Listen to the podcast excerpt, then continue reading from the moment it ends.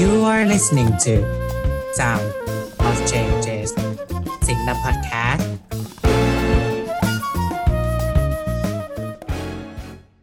มาย้อนเวลานาฬิกาโลกกับไทยแมชชีน ส่งอดีต สู่อนาคต ส่งจุดยืนไทยในประวัติศาสตร์โลก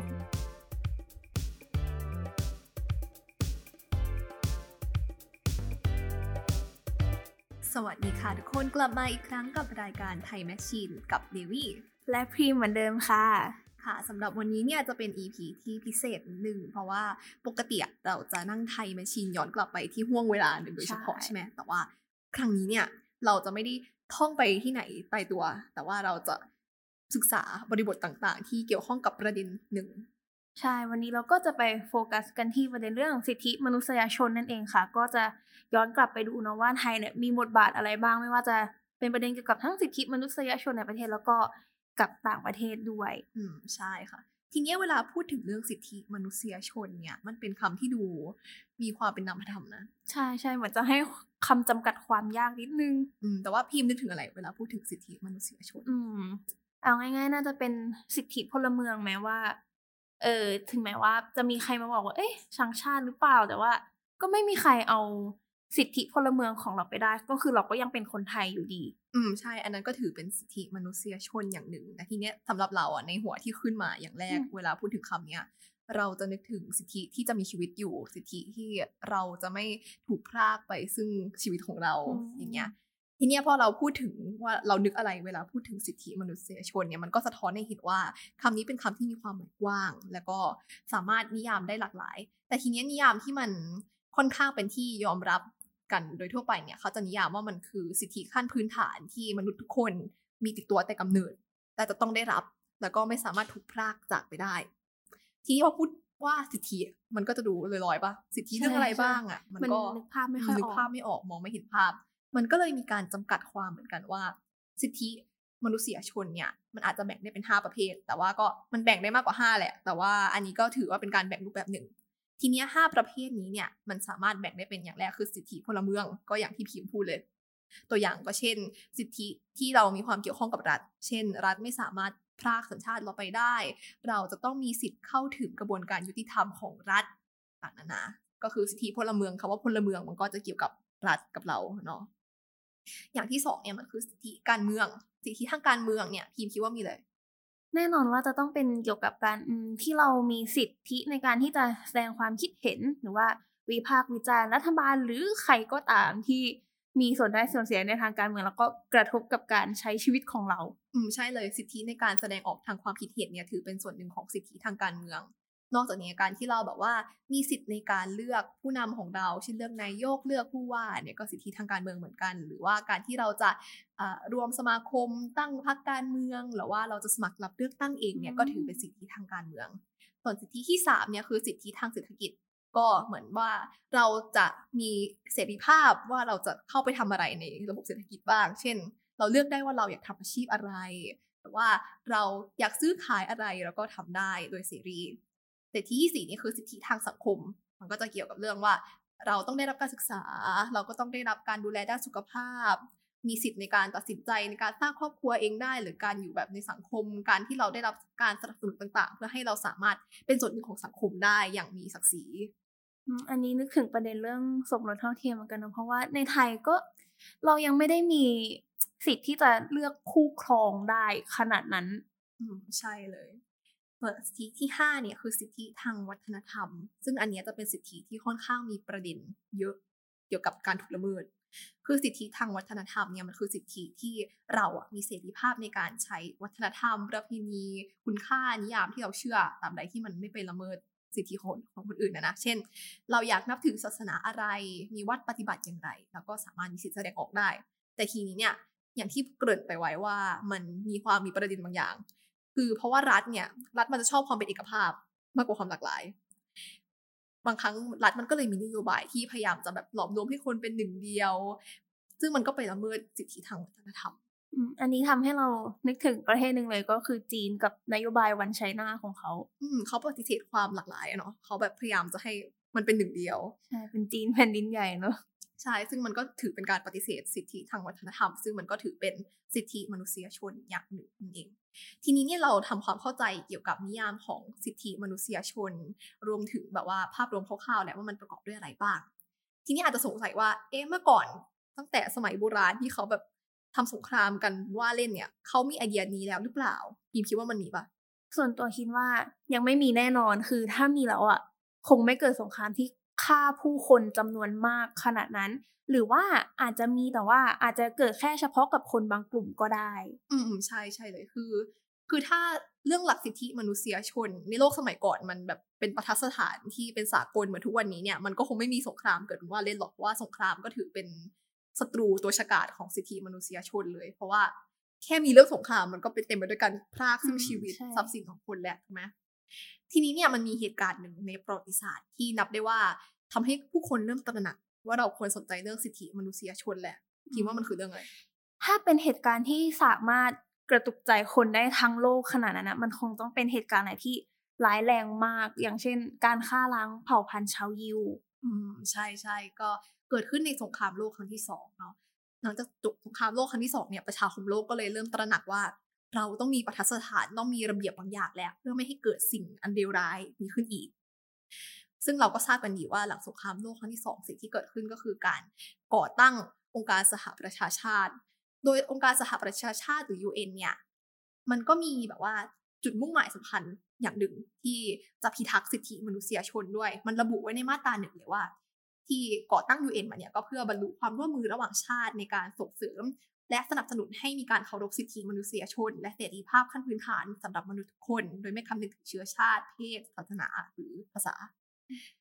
เพราะฉะนั้นเนี่ยตัวสหประชาชาติเนี่ยมันก็จะมีกลไกที่มากมายในการพยายามทำรงรักษาไว้ซึ่งสิทธิมนุษยชน ซึ่งกลไกอย่างหนึ่งก็คือเขาตั้งแบบว่า คณะกรรมการสิทธิมนุษยชนขึ้นมาแต่ว่าอาจจะไม่คุ้นชื่อใช่ไหมใช่ใช่เพราะว่าตอนหลังของเขาก็เปลี่ยนเป็น UNHRC หรือว่าคณะมนตรีสิทธิมนุษยชนแห่งสหประชาชาตินั่นเอง ซึ่งเราก็ได้เห็นว่า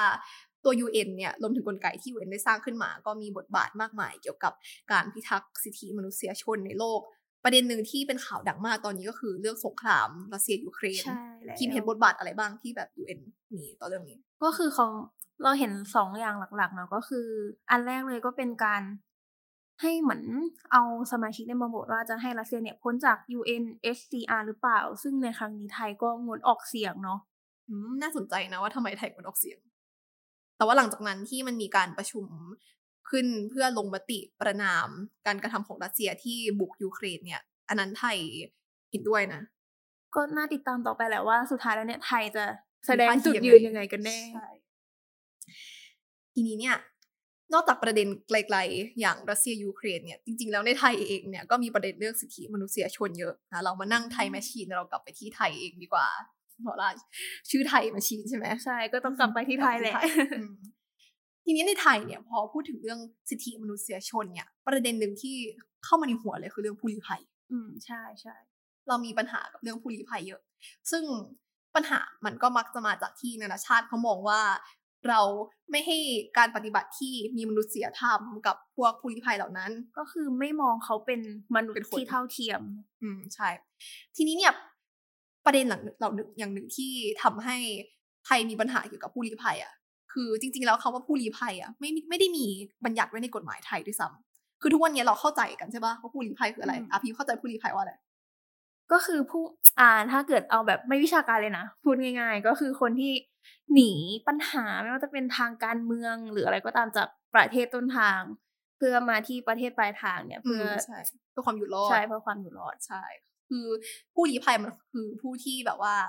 หนีภัยคุกคามจากตัวรัฐที่เขาเคยอยู่เนี่ย มาพึ่งเย็นที่ประเทศอื่น ทีนี้เนี่ยตามสิทธิมนุษยชนแล้วเนี่ย เราไม่ควรส่งผู้ลี้ภัยกลับประเทศอืมเพราะมันก็เหมือนส่งเขากลับไปตายถูกไหมใช่ ซึ่งอืมไทยทำยังไงคะ คืออย่างที่บอกไปแล้วว่าไทยไม่ได้มีนิยามกับ ในการระบุว่า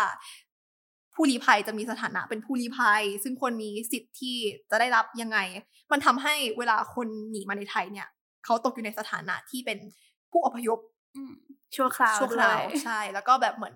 มันเป็นการอพยพเข้ามา แล้วก็แบบถูกมองว่ามันเป็นว่าเป็นแบบว่าผู้เข้าเมืองผิดกฎหมาย เพราะฉะนั้นเนี่ยรัฐไทยก็ยังคงอำนาจในการสามารถส่งกลับไปยังประเทศต้นทางหรือว่าสามารถ ปฏิบัติอย่างไรก็ตามที่อาจจะแบบมีการละเมิดสิทธิมนุษยชนได้ ก็คือเขาถูกปฏิบัติอย่างไม่เหมาะสมว่างั้นเถอะพอเขาไม่มีสถานะที่ตามกฎหมายอะอืมถ้าเกิดนึกถึงประเด็นนี้ก็คงจะนึกถึงผู้ลี้ภัยชาวโรฮิงญาเนาะอืมที่เป็นข่าวใหญ่อยู่ช่วงหนึ่งเลย เรื่องโรฮิงญาเนี่ย ชัดมากเกี่ยวกับการละเมิดสิทธิมนุษยชน ส่วนหนึ่งเพราะว่าเอ่อตัวความไม่มีสถานะตามกฎหมายของตัวโรฮิงญาเองตั้งแต่ประเทศต้นทางคือการที่เขาไม่มีสถานะทางกฎหมายเนี่ย มันทำให้เขา อ่อนไหวง่ายต่อการถูกละเมิดสิทธิมนุษยชน เพราะเขาไม่มีตัวตนตามกฎหมายใช่ปะเวลาใครจะเอาไปทำอะไรเนี่ย มันไม่มีใครรู้ ไม่ได้รับการคุ้มครอง แล้วพออย่างนี้มาไทย ไทยก็ไม่ให้สถานะผู้ลี้ภัยตามกฎหมายใช่ปะเพราะฉะนั้นเนี่ยชาวโรฮิงญาจำนวนมากเนี่ยตกเป็นแรงงานทาสตามอุตสาหกรรมประมงในไทย อืมใช่ใช่หลายๆคนน่าจะเคยเห็นข่าวแล้ว แล้วก็เห็นการปฏิบัติของรัฐไทยต่อชาวโรฮิงญาที่เรียกได้ว่าไม่มีความเป็นมนุษย์เลยเนาะ แล้วก็อีกอย่างหนึ่งแล้วว่าในสายตาไม่ใช่แค่ในสายตาของรัฐแต่ว่าในสายตาของคนไทยด้วยที่ไม่ต้อนรับผู้ลี้ภัยสักเท่าไหร่ อืม คือเราเราคิดว่า การที่รัฐให้สถานะเขาตามกฎหมายมันจะมีผลต่อความรับรู้ของเราด้วยใช่แต่ถ้ารัฐรัฐบอกว่าเนี่ย ตอนนี้เรารับรองผู้ลี้ภัยและจริงๆ มุมมองที่เรามีต่อผู้ลี้ภัยมันอาจจะดีขึ้นก็ได้ เพราะว่าเขาก็มีสถานะตามกฎหมาย มีการคุ้มครองตามกฎหมายใช่ปะมันก็น่าจะส่งผลต่อแบบ ประชาชนด้วยในการจะมองว่าแบบผู้ลี้ภัยก็เป็น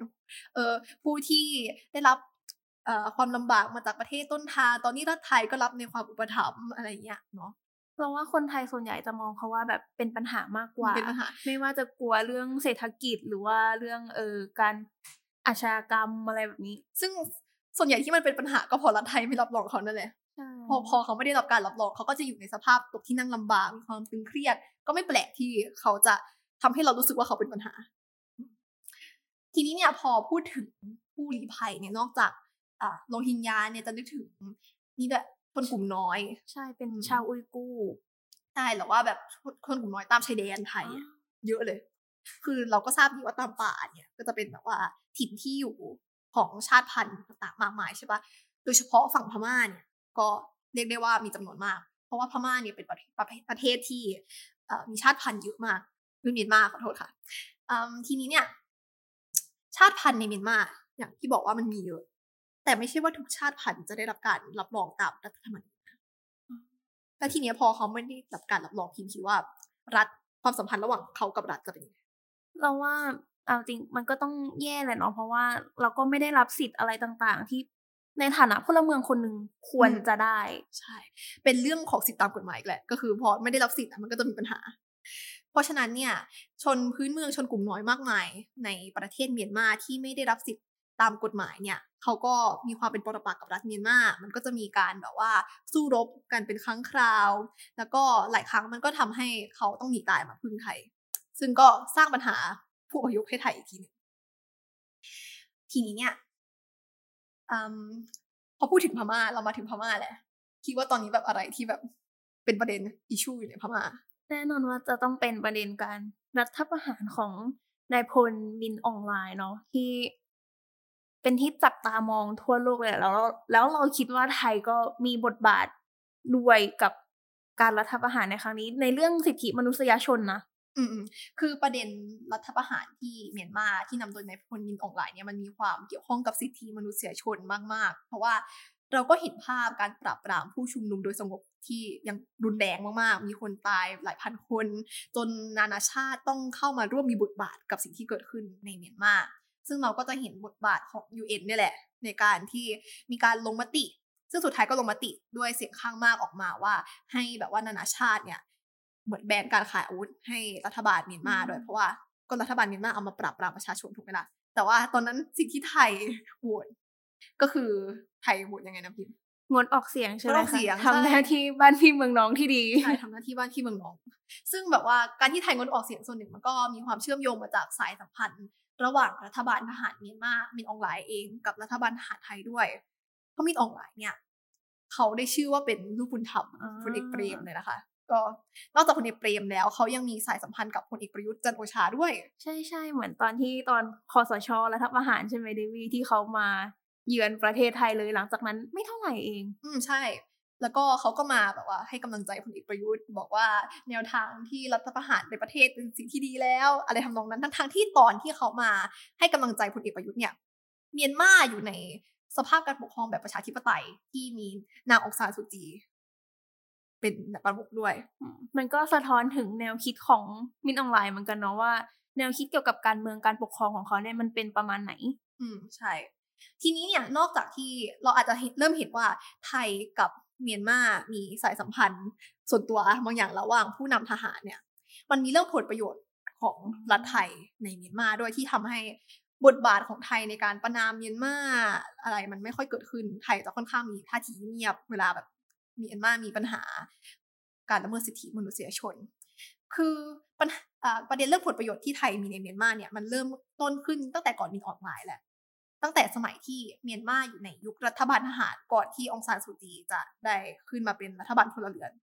คือก่อนหน้านั้นมันจะเป็นยุคของนายพลเนวิน แล้วต่อจากนั้นก็จะเป็นยุคของทหารกลุ่มสล็อก SLORC ใช่ปะอืมคือช่วงปลายในพลเนวิน เนี่ย มันเริ่มมีการเปิดประเทศเมียนมาแล้วพอเปิดประเทศเมียนมาเนี่ยเขาก็เริ่มมีการแบบว่า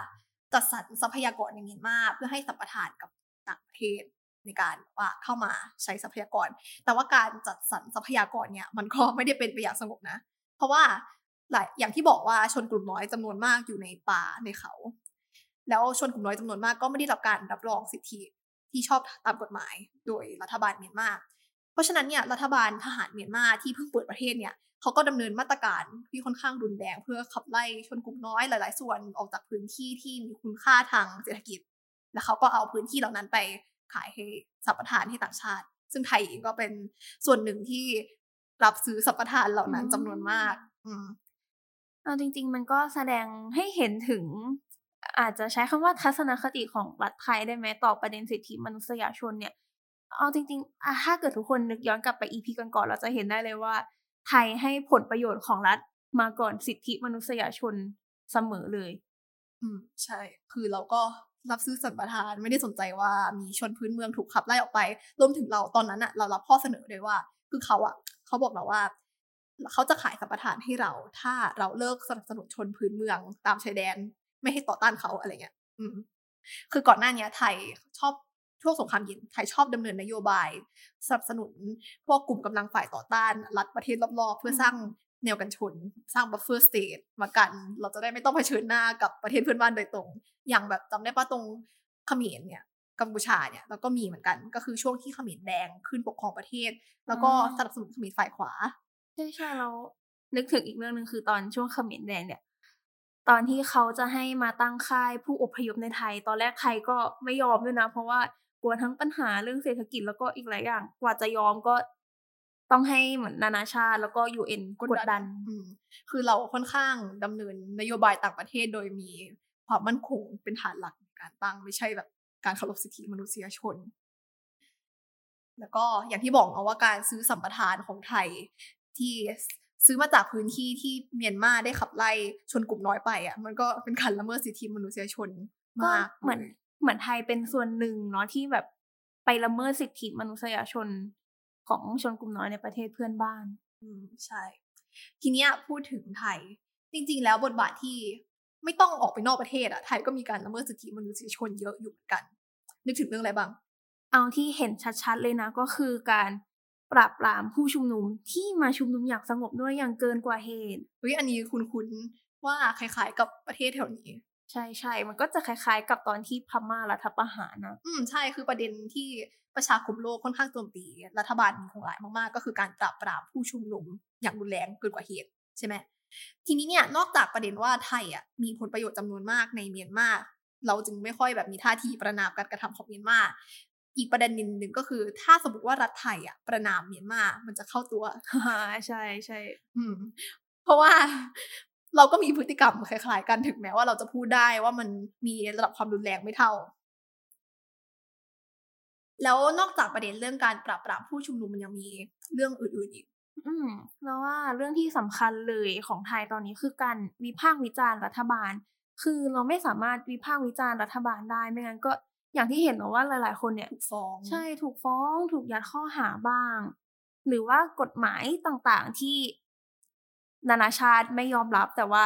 ไทยก็ยังคงใช้อยู่ใช่ทุกคนน่าจะรู้กัน ไทยจะค่อนข้างมีปัญหาเกี่ยวกับการจำกัดสิทธิเสรีภาพในการแสดงออกใช่ซึ่งมันก็ถือเป็นสิทธิทางการเมืองอะเนาะเป็นสิทธิมนุษยชนอย่างหนึ่ง ที่เราก็ควรจัดให้ประชาชนเหล่านี้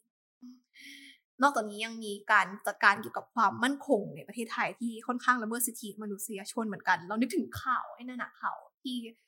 ผู้นำที่ไม่ใช่ผู้นำที่ตำรวจชื่อโจว่าที่เขาคุมถุงดำอ๋อใช่ใช่จน ตอนนี้ข่าวก็เงียบไปแล้ว ก็ไม่รู้ด้วยซ้ำว่าสุดท้ายแล้วเขาโดนลงโทษยังไง หรือว่าโดนกฎกฎหมายเนี่ยทำอะไรเขาได้หรือเปล่า อืมใช่คือกลไกความมั่นคงในไทยอะมันมีปัญปัญหาเรื่องการละเมิดสิทธิมนุษยชนเยอะอยู่พอสมควร หรือแบบจะพูดถึงภาคใต้อย่างเงี้ยอ่าเราเป็นทราบกันดีว่าแบบในภาคใต้มันมีแบบการประกาศกฎหมายพิเศษใช่ใช่ไหมกฎอายการศึก อืมใช่ ซึ่งมันทำให้ภาครัฐมีอำนาจมากกว่าปกติในการจัดการกับผู้ต้องหา ซึ่งหลาย ๆ ครั้งอำนาจที่มากกว่าปกตินั้น ก็ทำให้เกิดการละเมิดในสิทธิ ไม่ว่าจะในชีวิตผู้ต้องหาอะไรประมาณนั้น ทีนี้เนี่ยการที่ไทยมีประเด็นหลากหลายเกี่ยวกับสิทธิมนุษยชน ไม่ว่าจะเป็นเรื่องการละเมิดสิทธิมนุษยชนของผู้ลี้ภัย การที่เราปราบปรามผู้ชุมนุมอย่างรุนแรง การที่เราห้ามไม่ให้มีการวิพากษ์วิจารณ์หรือแสดงออกทางความคิดเห็นในบางประเด็น รวมถึงการที่เรามีการแบบว่า มีกลไกการมั่นคงความมั่นคงที่ละเมิดสิทธิต่อมนุษยชน ละเมิดเอาใหม่อืม ขอเริ่มตั้งแต่ตอนที่พูดว่าอะไรมากมาย จากที่เราเห็นเนี่ย เราก็จะเห็นว่าไทยอะมีประเด็นที่ละเมิดสิทธิมนุษยชนมากมายที่เกิดขึ้น ไม่ว่าจะเป็นสิ่งที่เรามีบทบาทระหว่างประเทศ หรือสิ่งที่เกิดขึ้นในไทยเอง ซึ่งสิ่งที่เกิดขึ้นในไทยเนี่ยมันก็จะมี เช่น การปราบปรามผู้ชุมนุมเกินกว่าเหตุ การที่ กลไกความมั่นคงของเรา มีช่องโหว่ที่ทำให้เกิดการละเมิดสิทธิมนุษยชนขึ้นได้ หรือการที่เราจำกัดสิทธิเสรีภาพสื่อโดยเฉพาะเรื่องการแสดงออกบางเรื่องเนาะ การที่ไทยมีประเด็นอย่างเงี้ยเยอะๆ มันก็ทำให้ภาพลักษณ์ไทยในประชาคมโลกไม่ค่อยดี แต่ว่ามันทำให้สถานภาพของไทยมันดูแย่ แล้วแบบเอาจริง ๆ การเขาเรียกว่าศักดิ์ศรีของประเทศเนี่ยมันถือเป็นหนึ่งในผลประโยประโยชน์แห่งชาติด้วย ซึ่งแน่นอนว่ารัฐอะ ต้องมีหน้าที่ทำตรงไปซึ่งผลประโยชน์แห่งชาติ ซึ่งรัฐไทยไม่สามารถทำได้ก็ถือว่าเขาล้มเหลวในการทำบทบาทนี้ค่ะ เพราะว่าเราก็เราก็รู้ว่าไทยถูกมองยังไงในประชาคมโลก โดยเฉพาะเรื่องการละเมิดสิทธิมนุษยชนก็คือมันไม่ใช่แค่ในเฉพาะรัฐบาลนี้นะ แต่ว่ารัฐบาลมันก่ต่ออนเนื่องๆมันมาก็ยาวมีเหมือนกัยาวนนานแล้วอืมทีนี้เนี่ยเอาจริง ๆ จริง ๆ ส่วนหนึ่งของ ภาพลักษณ์ที่แย่ขนาดนี้รวมถึงการที่เรามีบทบาทในการละเมิดสิทธิมนุษยชนมากขนาดนี้เนี่ย ส่วนหนึ่งมันเป็นเพราะกลไกการจัดการปัญหาเกี่ยวกับการละเมิดสิทธิมนุษยชนระดับนาชาติที่มันไม่ได้เพียงพอด้วยแหละคือปกติอะเวลามีการละเมิดสิทธิมนุษยชนในชาติชาติหนึ่งพิมคิดว่าแบบประชาคมโลกทำอะไรได้บ้างคือส่วนใหญ่เขาก็จะใช้การเชมมิ่งอะเนาะเพราะว่ามันด้วยความที่สมัยเนี่ยเขาค่อนข้างจะให้ความสำคัญกับอธิปไตยของรัฐด้วย เพราะฉะนั้นเนี่ย มันก็ทำอะไรที่รุนแรงมากไปกว่านั้นไม่ได้แล้ว อืมคือเรื่อง naming and shaming เนี่ยมันเป็นสิ่งที่พื้นฐานออกมาที่ทำกันเป็นว่าเล่นเวลามีการแบบว่าละเมิดสิทธิมนุษยชนเกิดขึ้นเพราะมันทำได้ง่ายส่วนหนึ่ง คือแค่ออกข่าวเนี่ยก็ถือเป็นการ shaming ระดับหนึ่งแหละโดยเฉพาะพวกสำนักงานข่าวระหว่างประเทศ หรือแบบว่าจะทำผ่านรายงานสถานการณ์สิทธิมนุษยชนที่จัดทำโดยพวกองค์กรแบบว่าภาคประชาสังคมก็ได้ อย่าง Amnesty ใช่ไหม Amnesty International เนี่ยเขาจะทำรายงานสถานการณ์สิทธิมนุษยชนทุกปีเลย สามารถติดตามได้ที่เว็บไซต์ของเขาไทยเองเนี่ยก็มีเหมือนกันนะคะใช่ๆก็ทุกคนก็ลองไปอ่านดูเนาะแต่ว่าเราก็พูดถึงไปบ้างแล้วแหละ ใช่ก็ ก็จะเป็นประเด็นหลักๆเกี่ยวกับการละเมิดสิทธิมนุษยชนในไทยถ้าใครอยากสนใจไปติดตามดูก็สามารถติดตามได้ผ่านรายงาน ก็เพิ่งออกมาสดๆ ใหม่ ๆ เมื่อตอนเดือนเมษายนเองนะคะ ทีนี้เนี่ย อย่างที่บอกว่ามันมีการ naming and shaming เป็นกลไกหลักที่สามารถทำได้ง่าย แล้วก็เกิดขึ้นบ่อย แต่ทีนี้มันก็มีกลไกที่มันหนักกว่านั้นเหมือนกันเกิดขึ้นบางครั้ง เช่นแบบว่าการคว่ำบาตรการใช้มาตรการทางเศรษฐกิจ ต่างๆ แต่มันจะเกิดขึ้นไม่บ่อย คือถ้าไม่สาหัสจริงๆเขาจะไม่ทำเพราะว่าด้วยความที่การสมมติประเทศหนึ่งแบนประเทศหนึ่งมันจะส่งผลต่อประเทศที่แบนด้วยนึกออ๋อกอปะใช่ใช่เพราะว่าความสัมพันธ์อะไรต่างๆ คือเศรษฐกิจมันเชื่อมโยงกันแล้วด้วย เพราะฉะนั้นผลประโยชน์ระหว่างกันเนี่ย มันก็เป็นปัจจัยหนึ่งที่ทำให้การแบนด้วยมาตรการรุนแรงเนี่ยมันไม่ค่อยเกิดขึ้นหรือถ้าจะเกิดขึ้นก็ต้องร้ายแรงก็ยังเป็นประเด็นเกี่ยวกับประมงของไทยไหมนะเดวี่ที่ ไทยถูกแจกใบเหลืองใช่ไหมอ่าใช่ใช่อันนั้นก็เป็นครั้งหนึ่งที่เราเกือบโดน ใช้มาตรการรุนแรง คือตอนนั้นเนี่ยไทยได้รับการเตือนจาก UN เอ้ยไม่ใช่ UN EU ว่าเรามีการแบบว่าละเมิดสิทธิมนุษยชนในอุตสาหกรรมประมงนะ เพราะอย่างที่เราก็ได้เล่าไปตั้งแต่ต้นว่าไทยเรามีปัญหาเกี่ยวกับการละเมิดสิทธิมนุษยชนของพวก ผู้ลี้ภัยมากมายใช่ไหมโดยเฉพาะในวงการการทำประมการงทำประมงใช่เราแบบมีการนำเขาไปทำเป็นแรงงานทาสอะไรเงี้ยเพราะเขาก็แบบไม่ได้รับสิทธิตามกฎหมาย เขาก็ไม่ถูกคุ้มครอง ก็เลยแบบตกเป็นเหยื่อของพวกกระบวนการค้ามนุษย์ได้ง่าย ทีนี้พอ EU เตือนไทยด้วยใบเหลือง เขาก็แบบเออเรียกร้องให้ไทยจัดการกับปัญหานี้ ก็นับว่าเป็นกลไกหนึ่งที่เขาแบบเหมือนแบบว่าพยายามแทรกแซงอ่าให้เกิดการปรับปรุงให้ดีขึ้นก็ พยายามมากที่สุดเท่าที่จะทำได้โดยที่ไม่ได้แบบ ให้รู้สึกเหมือนว่าเราถูกละเมิดอธิปไตยอยู่ประมาณนี้ไหมอืมอืมใช่ก็คือ อันนี้จริงๆมันอันนี้มันยังเป็นเรื่องระหว่างประเทศที่เป็นการตัดสินใจระหว่างรัฐ มันก็ยังพอทำได้ อืมแต่ทีเนี้ยพอพูดถึงเอ่อการละเมิดอำนาจอธิปไตยและเรานึกถึงเรื่องที่ว่า สิทธิมนุษยชนเนี่ยมันมักจะมีความตรงข้ามบางอย่างกับเรื่องเอ่อกับความเป็นรัฐเนาะใช่ใช่คือเหมือนถ้าเกิด ยึดผลประโยชน์ของรัฐ ซึ่งรัฐเนี่ยเขาเหมือนมีเป็นตัวสำคัญแหละในการกำหนดสิทธิต่างๆ หรือว่าในการควบคุมประชาชน เพราะฉะนั้น ถ้ารัฐมีบทบาทมากๆ ในบางครั้งเขาก็เป็นคนที่ละเมิดสิทธิมนุษยชนของประชาชนเองก็ได้ อืม คือในหลาย ๆ ครั้งเนี่ยเราเห็นว่าการเตือนเกี่ยวกับการละเมิดสิทธิมนุษยชนต่อรัฐรัฐหนึ่งเนี่ย มักจะถูกท้วงกลับมาว่าเฮ้ยคุณกำลังแทรกแซงกิจการภายในของเราหรือเปล่านี่มันอำนาจอธิปไตยของเราที่เราจะทำอะไรแดนของเราก็ได้วิลงถึงนึกถึงเรื่องหนึ่งเวลาที่เขาอ้าง เวลาที่แบบรัฐอื่นเข้าไปเตือนเกี่ยวกับการละเมิดสิทธิมนุษยชนก็คือการอ้างสิทธิของเขาเองใช่คือใช่คือตอนต้นอะเราเราเราอาจจะพูดไปถึงสิทธิมนุษยชนหลายประเภทใช่ปะซึ่งเอาจริงๆสิทธิมนุษยชนหลายๆประเภทนั้นน่ะ เขาว่ากันว่ามันไม่สามารถแยกจากกันได้ ก็คือสมมติว่าคุณให้สิทธิทางเศรษฐกิจของเรา คุณไม่สามารถอ่าให้แต่สิทธิทางเศรษฐกิจ แล้วไม่ให้สิทธิทางการเมืองเราได้ เพราะมันมีความเชื่อมโยงกัน แต่ในความเชื่อมโยงกันเนี่ยมันมีความขัดแย้งกันด้วยในบางประเด็นยังไงคะเดวี่ช่วยขยายความตรงนี้หน่อย อืม ก็คือเมื่อกี้พูดถึงเรื่องการอ้าง เวลาที่แบบมีประเทศหนึ่งไปทักประเทศอื่นไปทักทวงประเทศอ่าหนึ่งว่าละเมิดสิทธิมนุษยชน คือมันมักจะมีการอ้างเรื่องว่า เฮ้ยนี่มันเป็นสิทธิทางวัฒนธรรมของเรา เรามีวิถีปฏิบัติแบบนี้คุณจะมาละเมิดการปฏิบัติของเราความเชื่อของเราเหรอ อย่างเงี้ยเพราะฉะเรานั้นอะมันก็จะแบบมีความขัดแย้งกันบ้างแบบเออสิทธิในชีวิตของคนกำลังขัดแย้งกับสิทธิทางวัฒนธรรมเหรออะไรเงี้ยอันนี้เราแบบนึกถึงช่วงคอสชอีกแล้วเนาะช่วงที่เขาใช้ม 44 คือไทยก็ให้เหตุผลต่อนานาชาติว่าไอการใช้ม 44 ของไทยเนี่ย มันไม่เคยมันไม่ใช่การเกิดขึ้นครั้งแรกนะ มันเคยมีการใช้กฎหมายประมาณนี้ขึ้นมาก่อนแล้ว อืมใช่ เรานึกถึงคำคำหนึ่งเขาบอกว่า ประชาธิปไตยแบบไทยๆเพราะเราได้ยินสิ่งนี้ไม่นานมานี้เอง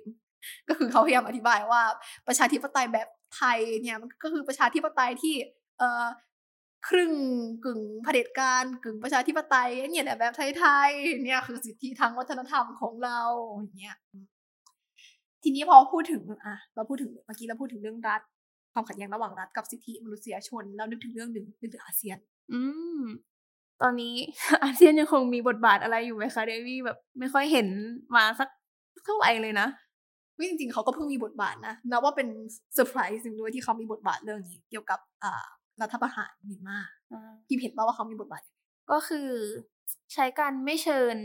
รัฐบาลทหารเนาะไปเข้าร่วมประชุมอาเซียน อืมใช่ใช่แล้วก็